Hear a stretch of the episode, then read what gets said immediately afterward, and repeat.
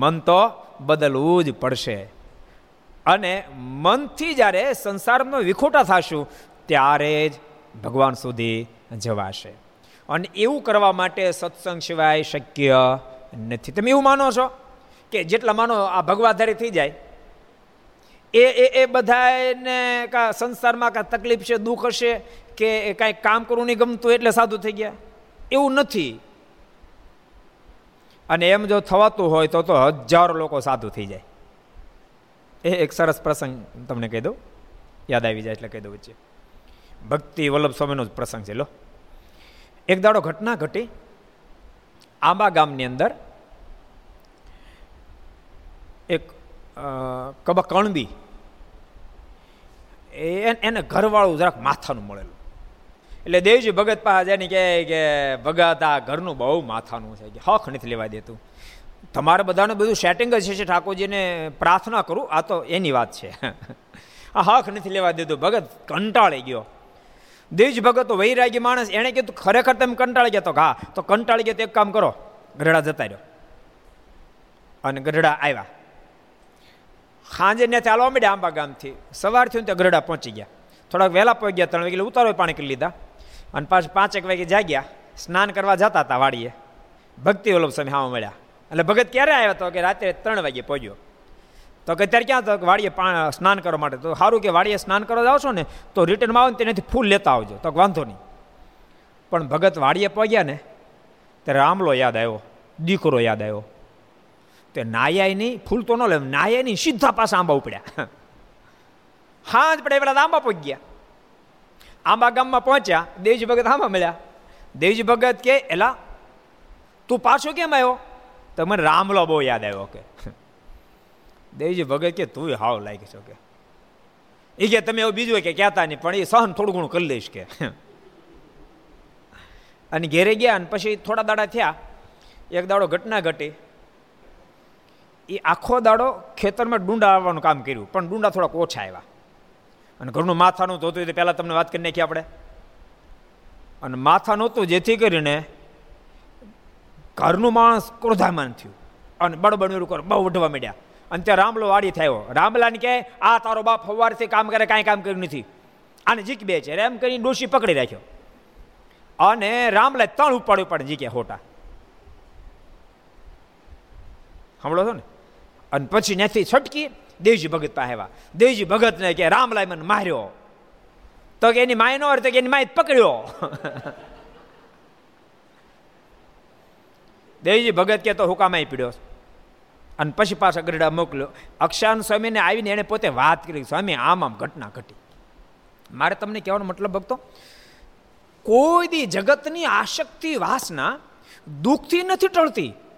દુઃખથી જો વાસના ટળી જતી હોત, દુઃખથી જો આશક્તિઓ ટળી જતી હોત, તો કેટલાય લોકો એવા છે ઝૂંપડામાં રહે છે, પૂરું ખાવા નથી મળતું, તો સંસારની આશક્તિ ટળી જતી નથી. જો આશક્તિ ટળી જાય તો માણસ મુક્ત થઈ જાય.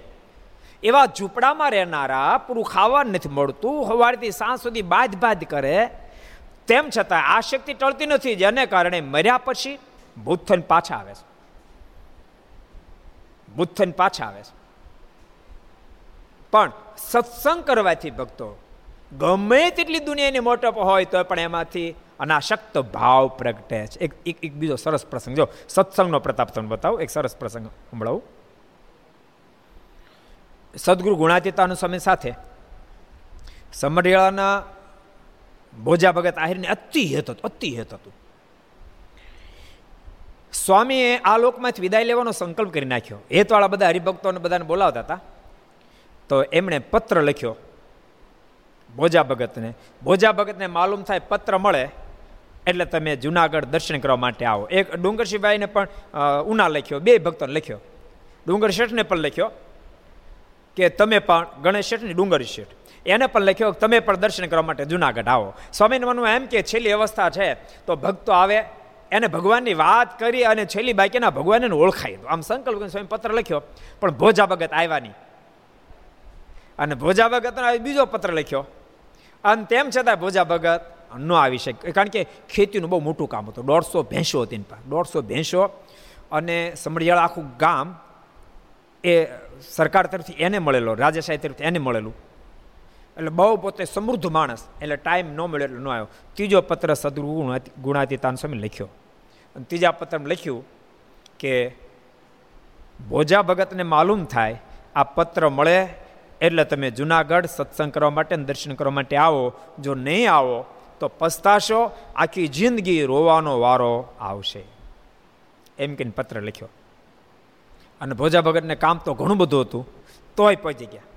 ડુંગર શેઠ ભગત પાસે ગયા, આપણે કે મારે તો નહીં નીકળાય, એ ન આવી ગયા. અને જુનાગઢ ભોજા ભગત પહોંચ્યા, લગભગ પાંચેક વાગવાનો સોમવાર હશે હાનનો. ગુણાતીતા સ્વામીને દંડવડ કર્યા. સ્વામી કે ભોજા ભગત બહુ તાણી કરાવી, બબે પત્ર લખ્યા તો આવ્યા નહીં. સ્વામી કહે સ્વામી અમે હવે ગ્રહસ્થ માણસો, ખેતીના કામ એટલે અમે નવરાશ મળે નહીં, એટલે સ્વામી થોડું લેટ થયું. સ્વામી કે સારું થયું, પણ આવ્યા ને તે ત્રણ મહિના રોકાવ. કેટલું મિલન? ત્રણ મહિના. ત્રણ મહિના રોકાવ. ભોજા ભગતને સંકલ્પ થવા માંડ્યો, ત્રણ મહિના?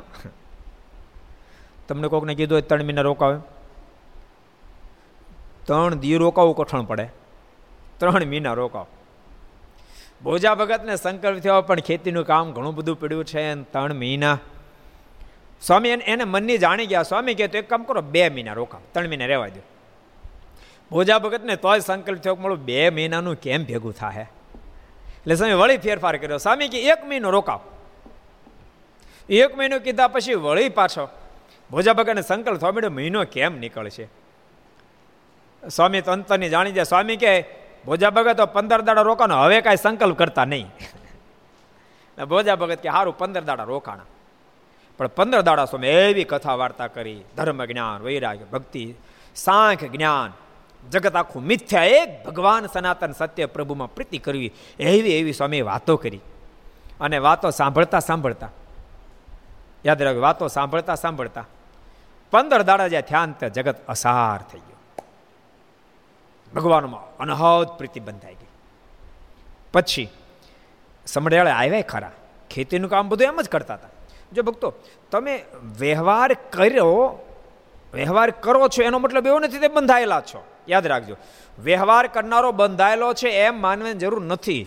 અને એમ જો આપણે માની લઈએ તો ઘણા બધા નવરા લોકો આટા મારતા, એ બધા નિષ્પ્રિય હોવા જોઈએ ને.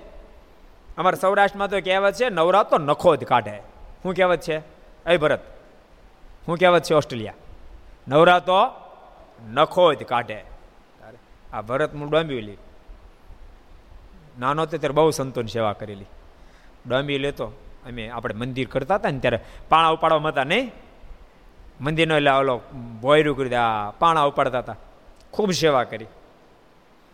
ઠાકોરજી ઓસ્ટ્રેલિયા મોકલી દીધો, ખૂબ સુખ્યો કર્યો. પણ યાદ રાખજે, હું એની કૃપા નથી માનતો, એ તારું પ્રાર્થ એટલે પહોંચ્યો તું ઓસ્ટ્રેલિયા. હું કૃપા એને માનું છું કે ઓસ્ટ્રેલિયા ગયા પછી તે એવો ને એવો સત્સંગ રાખ્યો, એ ભગવાનની કૃપા.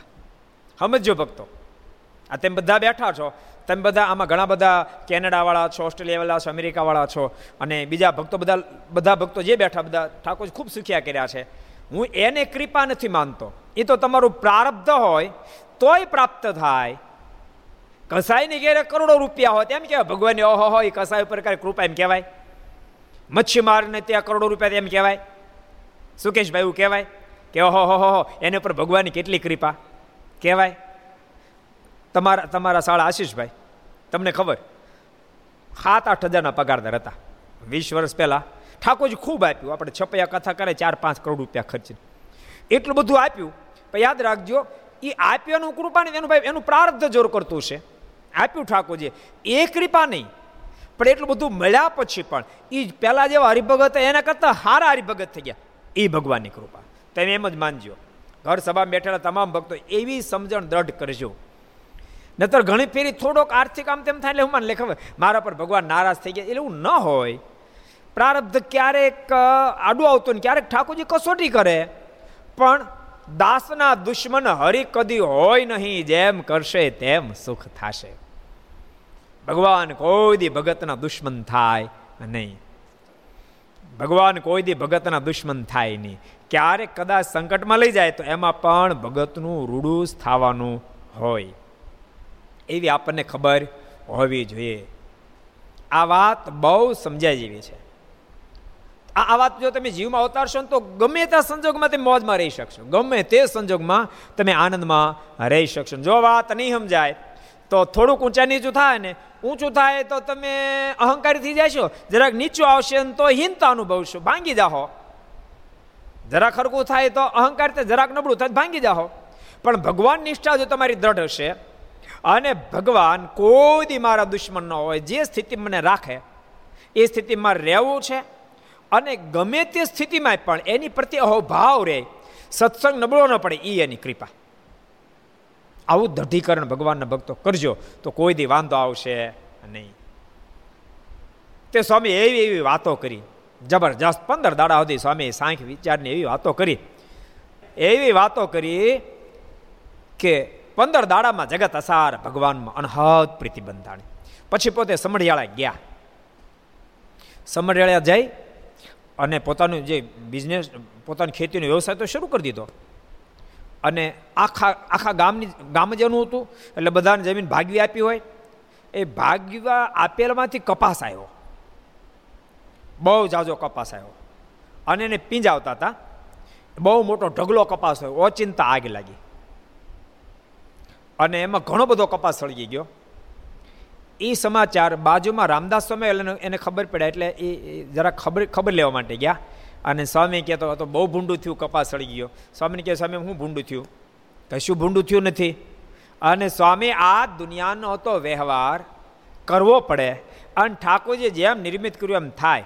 સ્વામી સાંભળો, આપ ચિંતા નહીં કરતા, આ તો કપાસ આટલો સળગી ગયો, બધો સળગી ગયો હોત, દોઢસો મારે બેસો દોઢસો કદાચ એકી સાથે મૃત્યુ પામી જાય, દીકરો એક છે એ પણ કદાચ મૃત્યુ પામી જાય, બધી સંપત્તિ લૂંટાઈ જાય મારી, તો સ્વામી મને હૃદયમાં થડકો ન થાય. બાપ આ સત્સંગ કરાવી શકે, યાદ રાખજો. કોણ કરાવી શકે? આ સત્સંગ કરાવી શકે. ગમે એટલી પ્રાપ્તિ થાય, ગમે તેટલો નાશ થઈ જાય, તેમ છતાં હરખ શોકને ન પામે, આ સત્સંગના માધ્યમથી થાય. બાકી દુઃખથી કોઈ ભગવાન ભજે એ વાત તમે ભૂલી જાઓ. દુઃખથી ભગવાન ભજ એ તો દુઃખમાં જરાક શેઠીને પાછ ભૂલી જાય એવું બને છે. હજો સકામ ભક્તો ભજન કરતા હોય ક્યારેક માનતા માને હું મંદિર જાઈશ પંદર દાડા અને કામ પતે હોળ મેં દાડે બંધ, હોળ મેં દાડે બંધ. પણ ભગવાનનો જે ભગત ખરેખર હોય પોસાય તે પોઝિશનમાં ભગવાન ભજતો રહે છે, પ્રત્યેક ક્ષણ ભગવાનને ભજતો રહે છે. એવું તમે નહીં માનતા કે ગરીબાએ જ ભગવાન ભજાવે, ગરીબાએ નહીં, સમજણ ભગવાન ભજાવે. કોણ ભગવાન ભજાવે? સમજણ ભગવાન ભજાવે. પણ સમજણ આવે ક્યાંથી? સમજણ આવે ક્યાંથી? સત્સંગ કરતા કરતા આવે. સુરેશભાઈ સાંભળો છો ને ભાઈ, ખૂબ સંતો સાથે હેત ધરાવે છે, ખૂબ સેવા કરે છે. પહેલાં સત્સંગ ઓછો હતો, પણ જેમ જેમ સંતોનો જોગ થતો ગયો તેમ તેમ તેમ તેમ સત્સંગ વધતો ચાલ્યો. એટલે સત્સંગ વધવા માટે સત્સંગ જ ભક્તો જોઈએ. ભગવાનમાં પ્રીતિ બંધાવવા માટે, જીવન ઘડવા માટે સત્સંગ અતિ આવશ્યક છે. અને ભક્તો હું તમને એ કહેતો હતો કે દુઃખથી કોઈ ભગવાન ભજે એ વાત ખોટી છે, સમજણથી ભગવાન ભજે. દુઃખથી ભગવાન ભજતા તો હજારો લોકો ખાળિયા ખોતા સાધુ ન થઈ જાય. અને તમે જુઓ બ્રહ્માનંદ સ્વામી, નિત્યાનંદ, કેટલા મોટા અમીર અમીર લોકો, કેટલા મોટા સોનાની થાળની અંદર ભોજન કરનારા, એને સત્સંગના માધ્યમથી ભગવાનની ઓળખાણ થઈ તો સંસાર છૂટી ગયા. આજે ભક્તો તમને ઘણા બધાને ખબર છે, સરદારમાં ઘણા બધા પચીસથી ત્રીસ એન્જિનિયરો સંતો છે, સીએ સંતો છે બે ત્રણ, અને વકીલ છે, ડૉક્ટરો છે, આ બધા આ બધા સાધુ. ચૌદ જણા તો સિંગલ સાધુ છે. બોલો, સિંગ એક એક દીકરો ને ચૌદ જણા સાધુ છે. અમારે બિપિનભાઈ આવ્યા બરાબર, જો આવ્યા પારેખ ભાવનગરના, બે ભાઈ વચ્ચે એક દીકરો છે અને પોતે બહુ મોટા વેપારી છે. લાખો લાખો રૂપિયાનું દાન એને ત્યાં ભાવનગર સ્વામિનારાયણ મંદિરમાં આપણે કરીને આપ્યું. બોલો, એક બે ભાઈ છે, એક દીકરો છે અને અતિ હોશિયાર છોકરો હતો. બોલો, અત્યારે ઇંગ્લિશ સંસ્કૃત નોન સ્ટોપ બોલી શકે. અત્યારે સંતો બધા એને એ ઇંગ્લિશ ભણાવે છે. એક જ દીકરો, બે ભાઈ વચ્ચે, તો આપી દીધો. એને આપ્યો એને ધન્યવાદ, અને આમને સંસાર છૂટ્યો. એને તો બે ભાઈ વચ્ચે અમીરનો દીકરો, એમ શું ખામી હોય એને? એ હું કામ સાધુ થઈ જાય? બોલતા નહીં, એને ભગવાનમાં પ્રીતિ બંધાય માટે સાધુ થાય. અમારે ઘણા વર્ષો પહેલાં મેં એક ફીર પૂછ્યું, મેં કે તને ક્યાંથી ઓલ્યું સાધુ થવાનો સંકલ્પ થયો? મને કે શિબિર નહોતી આપણે ત્યાં કરીએ કે ભાવનગરમાં, એ શિબિરમાં એને બાપુજી જજમાં નહોતા, લ્યો એને દક્ષિણામાં આપ્યો, સમજો ને.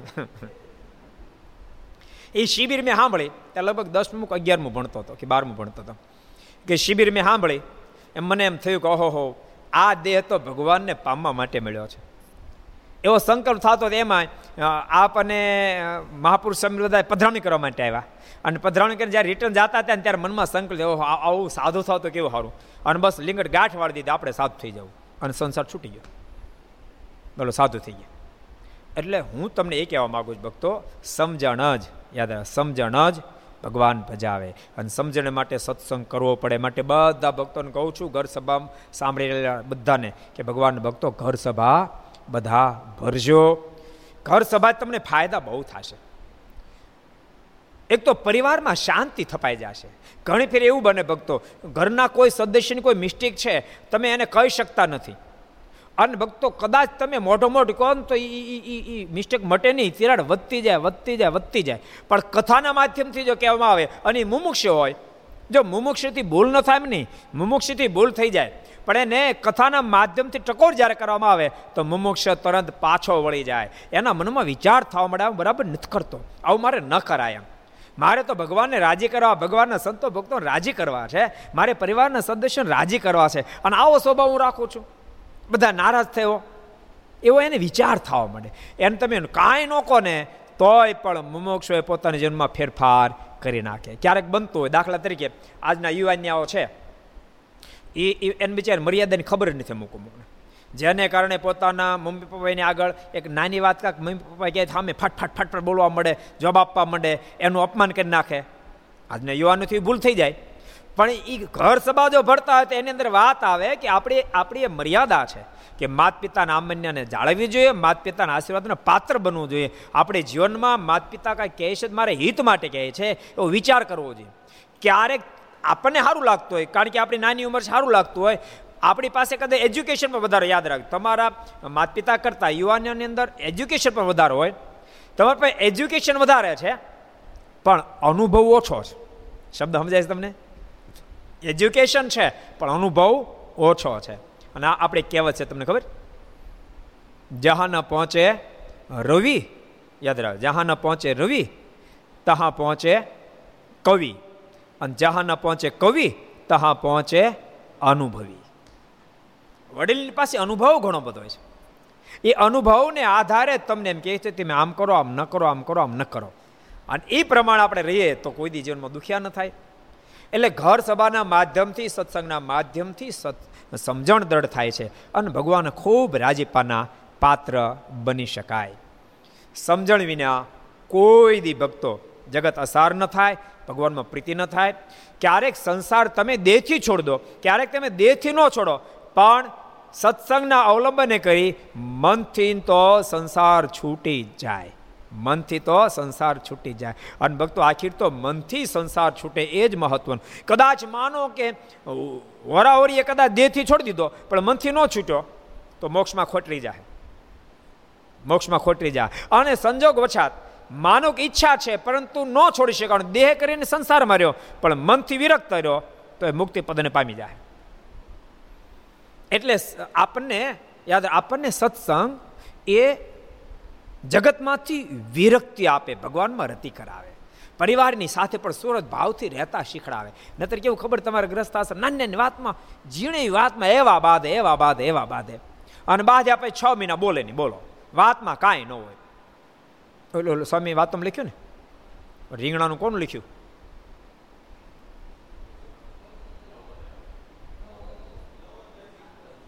લવ લવજી દરજી ને? હા, જો સાંભળો તમારે કેવું થાય ક્યારેક ગ્રસ્થને સ્વામી વાત તમે લખ્યું, સ્વામી કે લવો દરજી છે ને એક ફેરી કપડાં સીવાઈ ગયા તો પેલા જૂના જમાને કેવું તો એના એના મશીન લઈ જાય, દરજીને લઈ જાય ને ઓલા કપડાં સીવી આપે.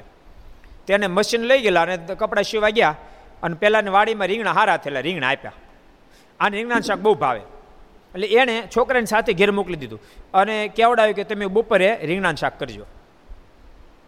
અને ઘરના એ અડધીની દાળ ઓળી દીધી, ત્યારે દાળથી વધારે ચાલતું બધું, દાળ ઓરી દીધી અને બન્યું એવું કે ઓલો બપોરે આવ્યો તો ખરો જમવા માટે, જમવા બેઠો તે દાળ પીરસાણી અને દાળ પીરસાતી જોતાની સાથે કીધું રીંગણાનું શાક ક્યાં?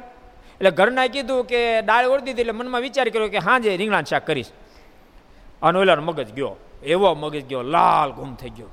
અને દાળના કટોરણ કર્યો ઘા. ન ભાઈ તને હાંગા પટેલનો કુવો ન જીડ્યો. બોલતો બોલતો સીધો વયો ગયો પાછો સીવવા માટે. અને આને પછી હાંગા પટેલનો કુવો પૂછી લીધો કોકને કે હાંગા પટેલનો કુવો ક્યાં આવ્યો, અને કોકે દેખાડી દીધો. અને હાંગા પટેલનો કુવામાં ધૂબકો માર્યો તે મરી ગઈ. મરી ગઈ એટલે એની પાસે કેસ થયો, કેસ થયો મોટો દંડ થયો. હવે દંડ ભરવા માટે રૂપિયા વ્યાજે લેવા પડ્યા, એ રકમ ચૂકવવા માટે એને મુંબઈ કમાવા જવું પડ્યું. બાર વર્ષ સુધી જ્યારે કમાણો ને, યાદ રાખજો બાર વર્ષ કમાણો ને ત્યારે એ દંડ માંડ માંડ ભરપાઈ થયો. અને પછી એ દંડ દંડ ભરપાઈ થયો ને પછી ફરીવાર લગ્ન કર્યા. ફરીવાર લગ્ન થયા ને ત્યારે ફરીવાર રીંગણાનું શાક ખાધું. સ્વામી કહે છ કલાક જો થોભી ગયો તો બાર વર્ષ ન થોભવું પડત. એ છ કલાક નો થઈ ગયો તો બાર વરે રીંગણાનો વઘાર બેઠો. સમજાય છે તમને? એટલે ક્યારેક ક્યારેક નાની વાતમાં તમે એવો મોટો સંઘર્ષ કરી બેહો, એ સંઘર્ષ મહા દુઃખનું કારણ બની જાય. પણ ભક્તો સત્સંગ જો કરતા રહેશો તો સમજણ દઢ થશે. ક્યારેક કોક બોલ્યું, ભાઈ ક્યારેક કેવું હોય ખબર છે તમને, માણસ પોતે માનસિક રીતે થાકેલો હોય, ક્યારેક તમોગુણ રજોગુણ વર્તતો હોય ને બોલી ગયો બે શબ્દ, એ વખતે તમે જો શાંતિથી સાંભળી લો ને તો એનો વ્યક્તિ કલાક બે કલાક પછી એ ભૂખ્યો ક્યારેક આવ્યો હોય.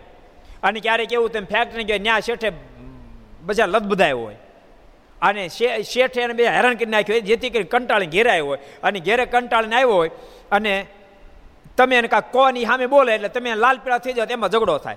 પણ એ સામે બોલી ગયો, તમે શાંતિ રાખો તો એને તમે જમાડી દો પ્રેમથી, કાંઈ બોલ્યા એને પ્રેમથી જમાડી દો અને રુચિ પ્રમાણે જમાડી દો. અને બે કલાક આરામ કરશે.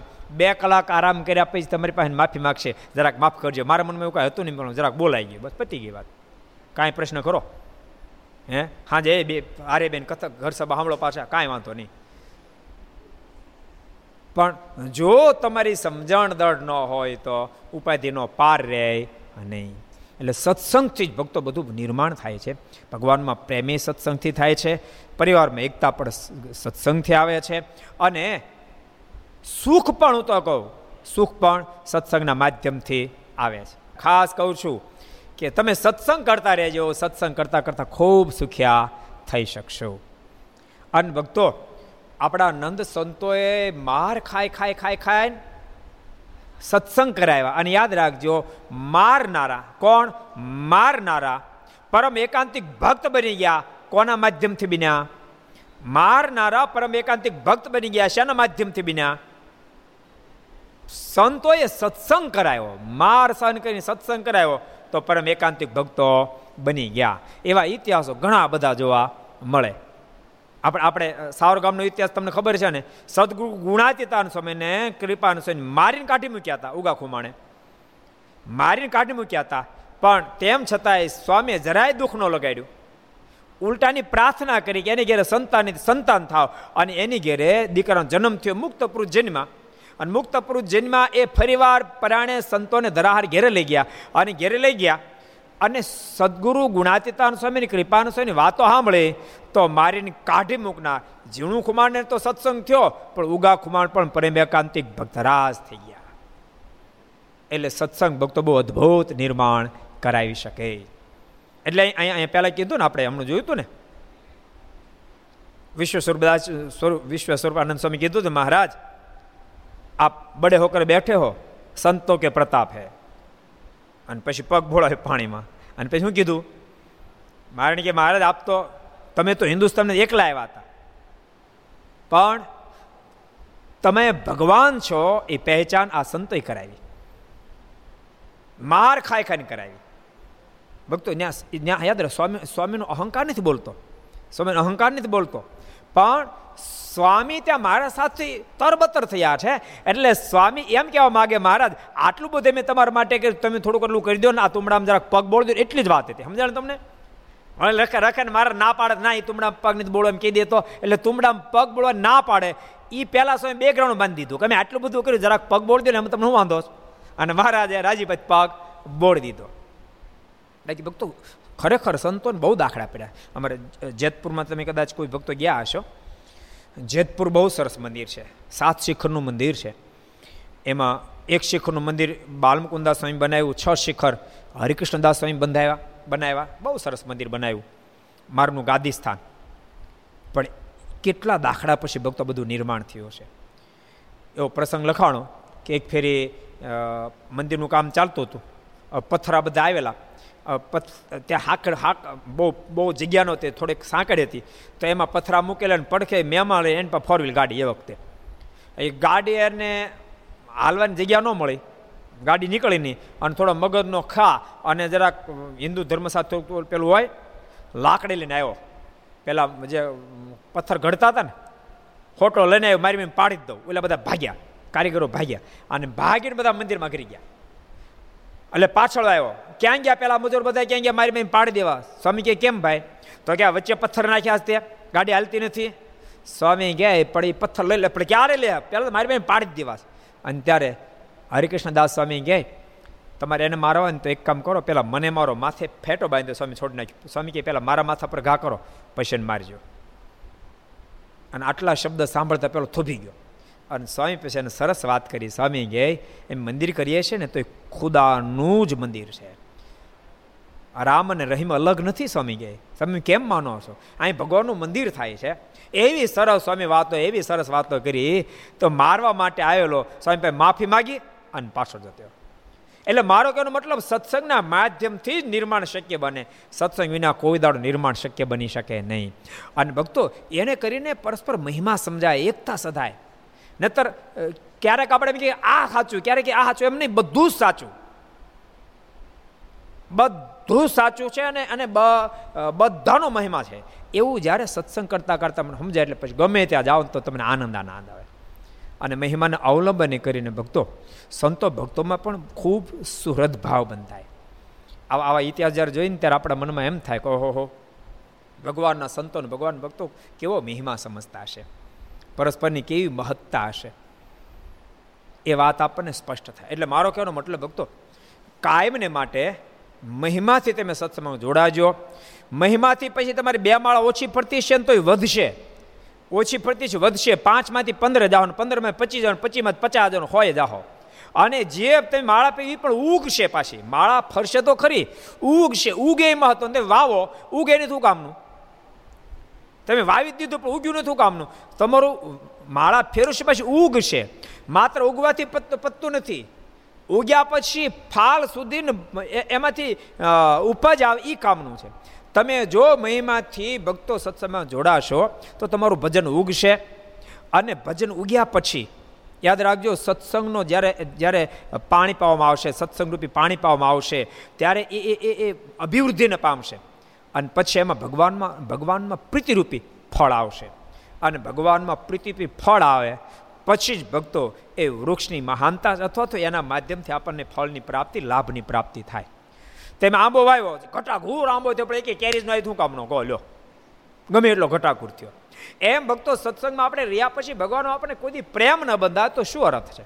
ભગવાનમાં પ્રેમ સુધી આપણે પહોંચવાનું છે. અને ત્યાં સુધી પહોંચવા માટે સમજણ દળ કરવી જોઈએ, સમજણ દળને માટે સત્સંગ કરવો જોઈએ. અને ભક્તો સત્સંગના માધ્યમથી બધી જ વાત ક્લિયર થઈ જાય છે, મહિમા ઓટોમેટિક સમજે. કેવો મહિમા છે, જો રઘુજી મહારાજને ખબર પડે કે ભક્તિવલ્લભ સ્વામી બીમાર છે, તરત પહોંચી ગયા. અને કેવો પરસ્પર મહિમા હશે કે પગને અડાડીને એમ કીધું, સ્વામી ક્યાં પેટમાં દુખે છે, અને પગને ચરણને સ્પર્શ કરાયો અને દુખાવો મટી ગયો. ત્યાં ત્યાં મહારાજશ્રીનો દુખ મહારાજશ્રીએ ભક્તિવલ્લભ સ્વામીનો દુખાવો દુખાવો મટાડ્યો, તો બીજી બાજુ નિર્ગુણદાસ સ્વામીએ એ આનંદ પ્રસાદ મહારાજનો દુખાવો મટાડ્યો. એટલે પરસ્પરની કેવી આત્મીયતા હશે. અને ભક્તો સાચું તમને કહું તો આ બધા બધાને દુખાવો મટાઈ દેવા સમર્થ હતા. પછી ભક્તિવલ્લભ સ્વામી હોય તો ભલે, રઘુજી મહારાજ હોય તોય ભલે, આનંદ પ્રસાદ મહારાજ હોય તોય ભલે, નિર્ગુણદાસ સ્વામી હોય તોય ભલે, પણ પોતાના દુઃખ માટે પોતે કાંઈ પ્રયાસ કરે નહીં, એટલે બીજા કોઈ નિમિત્ત બને. કારણ નિષ્કામ ભાવથી ભગવાનનું ભજન કરનાર આ બધા મહાપુરુષો છે. એટલે ભગવાનના ભક્તો એવી સમજણની સાથે તમે સત્સંગ કરજો તો સત્સંગમાં દિવસે દિવસે આગળ વધારે. અત્યારે બીજી ભલામણ એ કરી દઉં, અત્યારે કોરોના હાલે છે ને, તો કોરોનાની અંદર સરકારના આદેશ પ્રમાણે રહેજો. અને ગામડે કે શહેરમાં જે ભક્તો તમે રહો છો એ બધા ભક્તોને મારી એવી ભલામણ છે કે ભગવાનના ભક્તો અત્યારે ભજનનો મોકો, ખૂબ ભજન કરશો. ભક્ત ચિંતામણી પારાયણની તમને વારે વારે અહીંથી મેં વાત કરી, આદેશ આપ્યો, એ પણ તમે ઝીલજો. ખરેખર કહું છું, બહુ મોટી મહત્તા ભક્ત ચિંતામણી પારાયણની બહુ મોટી મહત્તા છે. ગમે તે આપત્તિ વિપત્તિમાં ઠાકોરજી બહાર કાઢ નાખે. એક એક સરસ પ્રસંગ યાદ આવી ગયો તમને કહી દો. હરિકૃષ્ણદાસ સ્વામીનો પ્રસંગ છે, માવદાન કવિનો પ્રસંગ તમે સાંભળ્યો છે, બહુ મોટા કવિ થઈ ગયા આપણા સંપ્રદાયના. એની જન્મોત્તરી મેં લખેલું. એનો જન્મ તો ઓગણીસો ને અડતાલીસ થયેલો, પણ એને જન્મોત્તરી લખેલું કે બે હજાર છ સંવત્સર બે હજાર છમાં ફાગણવદ પાંચે મે તમારું મૃત્યુ થશે અને ભાદર સુદ બીજનો જન્મ હતો. અને ખરેખર એ જ પ્રમાણે એ જ દિવસે એના હાથમાં ભયંકર દુખાવો, આખો હાથ હોજી ગયો અને સિરિયસ જેવી સ્થિતિ થઈ ગઈ. પણ સ્વામીને સમાચાર મળી ગયા હરિકૃષ્ણદાસ સ્વામીને, તો સ્વામીએ પત્ર લખ્યો અને પત્રમાં લખ્યું તમે ચિંતા કરતા ને મેં ભગવાનને પ્રાર્થના કરી છે ઠાકોરજી તમારું રક્ષણ કરશે, પણ તમે દર ભાદરા સુધી બી તમારા જન્મદિવસ નિમિત્તે તમે મહાપૂજા કરવાનો સંકલ્પ કરજો અને ભક્ત ચિંતામણીનું પારાયણ કરજો. કેવું કીધું? ભક્ત ચિંતામણીનું પારાયણ કરજો. તમારું આયુષ્ય તૂટી ગયા છે તેમ છતાં ઠાકોરજી હાંધી દેશે અને તમને ઠાકોરજી બચાવી લેશે, એમ કહીને સ્વામી પત્ર લખ્યો અને એને સંકલ્પ કર્યો ત્યાં બેઠા બેઠા કે હું આ મહાપૂજા કરાવીશ અને ભક્ત ચિંતામણીને પારાયણ કરીશ. અને એ જ વખતે શરીર ઉપર જે હોજો હતો સોજો ઉતરવા માંડ્યો અને થોડી વાર થઈ તે તો પોતે સાજા થઈ ગયા. અને ભક્તો એણે પછી મહાપૂજા માટે આજીવન મહાપૂજા બીજની થાય એટલા માટે પાંચ એ વખતે વર્ષો પહેલાં પાંચસો ને એક રૂપિયા એણે મંદિરમાં જમા કરાવ્યા. એનો શિલાલેખ પણ લાગેલો છે અને પોતે એના કીર્તનો પણ બનાવ્યા કે આવી રીતે મારું તો મૃત્યુ આવી ગયું હતું પણ જેતપુરના જોગે મને બચાવ્યો, કેવી રીતે બચાવી બધી હકીકત લખી છે. એટલે મને મારે તમને કહેવાનું ભક્તો ભક્ત ચિંતામણી પારણનું જે આપણે કીધું છે એનું બધા જ ગાન કરજો. એક પારણ તો કરજો જ. એકસો ને ચોસઠ પ્રકરણ છે. તમને વાંચતા ન આવડતો તો યુટ્યુબમાં ગાયેલી પણ છે. રાજકોટ ગુરુકુળ તરફથી પ્રકાશન જે થયું છે અસમુખભાઈ પાટડેના અવાજમાં, તો એને તમે સીધી સાંભળજો. પણ સાંભળો ત્યારે અંદર ઇન્વોલ્વ થઈને તમે સાંભળજો. ન વાંચતા આવડતો વાંચતા આવડતો હોય તો ભક્તો તમે સામે વાંચતા જાજો અને સાંભળતા જાજો કે જેથી કરીને તમને ખૂબ આનંદ આવે. અને ઢાળ આવડી જાય તો એકલા ગાજો પણ પારાયણ કરજો. એમાં તમને એક તો ભગવાનમાં ખૂબ પ્રતિબંધ હશે, મારીની નિષ્ઠા ખૂબ દૃઢ થાય. અમુક અમુક એટલી બધી નિષ્ઠાની જોરદાર વાતો આવે છે વચ્ચે વચ્ચે કે તમને મારીની ખૂબ નિષ્ઠા દૃઢ થશે. અને એમ લખ્યું ભક્ત ચિંતામણીને પારણ કરે ને ભગવાનમાં ખૂબ પ્રતિબંધ હશે, ભગવાન નિષ્ઠા દૃઢ થશે. જીવનમાં કોઈ આપત્તિ વિપત્તિ આવવા આવી હશે તો આવવાની છે, આવી છે અથવા તો આવવાની છે. ભક્ત ચિંતામણીનું પારણ કરે અને આપત્તિ આવેલી જતી રહેશે, આવવાની છે તોય જતી રહેશે. પણ અગિયાર માળા કરી અને પછી પારણનો પ્રારંભ કરજો. ભક્તો કેટલા બધા ભક્તો દસ હજાર ભક્તોએ પારણ કરીએ છે, હજુ પારણ શરૂ છે. જે ભક્તોએ ન કર્યું હોય એવા ભગવાનના ભક્તો પારણ કરજો. એ તમને બધાને મારી ભલામણ છે. અને આ પ્રસંગ તો આપણે પૂરો કરીશું. આવો આપણે પાંચ મિનિટ ઠાકોરજી નામની ધૂન કરીએ. સ્વામી નારાયણ નારાયણ નારાયણ સ્વામી નારાયણ નારાયણ નારાયણ સ્વામી નારાયણ નારાયણ નારાયણ સ્વામી નારાયણ નારાયણ નારાયણ સ્વામી નારાયણ સ્વામી નારાયણ સ્વામી નારાયણ સ્વામી નારાયણ સ્વામી નારાયણ સ્વામી નારાયણ સ્વામી નારાયણ સ્વામી નારાયણ સ્વામી નારાયણ નારાયણ નારાયણ સ્વામી નારાયણ નારાયણ નારાયણ સ્વામી નારાયણ નારાયણ નારાયણ સ્વામી નારાયણ નારાયણ નારાયણ સ્વામી નારાયણ સ્વામી નારાયણ સ્વામી નારાયણ સ્વામી નારાયણ સ્વામી નારાયણ સ્વામી નારાયણ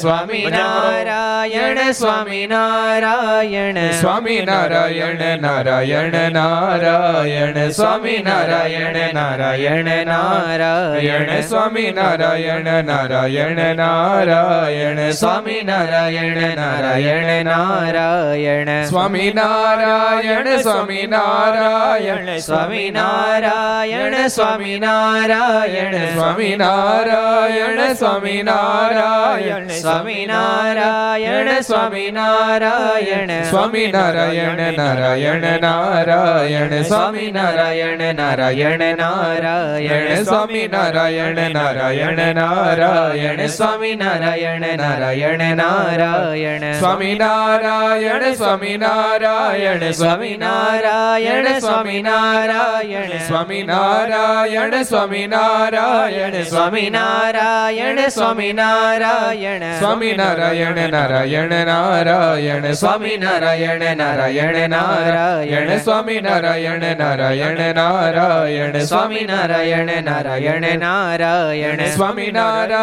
સ્વામી નારાયણ સ્વામી નારાયણ સ્વામી નારાયણ સ્વામી નારાયણ સ્વામી નારાયણ સ્વામી નારાયણ સ્વામી નારાયણ સ્વામી નારાયણ સ્વામી નારાયણ નારાયણ નારાયણ સ્વામી નારાયણ નારાયણ નારાયણ સ્વામી નારાયણ નારાયણ નારાયણ સ્વામી નારાયણ નારાયણ નારાયણ સુનારાયણ સુનારાયણ સુનારાયણ સુનારાયણ સુનારાયણ સુનારાયણ સુનારાયણ સુનારાયણ સુનારાયણ સુનારાયણ સુનારાયણ સુનારાયણ સુનારાયણ સુનારાયણ સુનારાયણ સુનારાયણ સુનારાયણ સુનારાયણ સુનારાયણ સુનારાયણ સુનારાયણ સુનારાયણ સુનારાયણ સુનારાયણ સુનારાયણ સુનારાયણ સુનારાયણ સુનારાયણ સુનારાયણ સુનારાયણ સુનારાયણ સુનારાયણ સુનારાયણ સુનારાયણ સુનારાયણ સુનારાયણ સુનારાયણ સુનારાયણ સુનારાયણ સુનારાયણ સુનારાયણ સુનારાયણ સુનારાયણ સુનારાયણ સુનારાયણ સુનારાયણ સુનારાયણ સુનારાયણ સુનારાયણ સુનારાયણ સુનારાયણ સુનારાયણ સુનારાયણ સ્વામિનારાયણ ભગવાન શ્રી હરિકૃષ્ણ મહારાજ શ્રી રાધા રમણ દેવ લક્ષ્મી નારાયણ દેવ શ્રી નર નારાયણ દેવ શ્રી ગોપીનાથજી મહારાજ શ્રી મદન મોહનજી મહારાજ શ્રી બાલકૃષ્ણલાલ શ્રી રામચંદ્ર ભગવાન કાષ્ટભંજન દેવ ઓમ નમઃ પાર્વતી પતયે હર હર મહાદેવ હર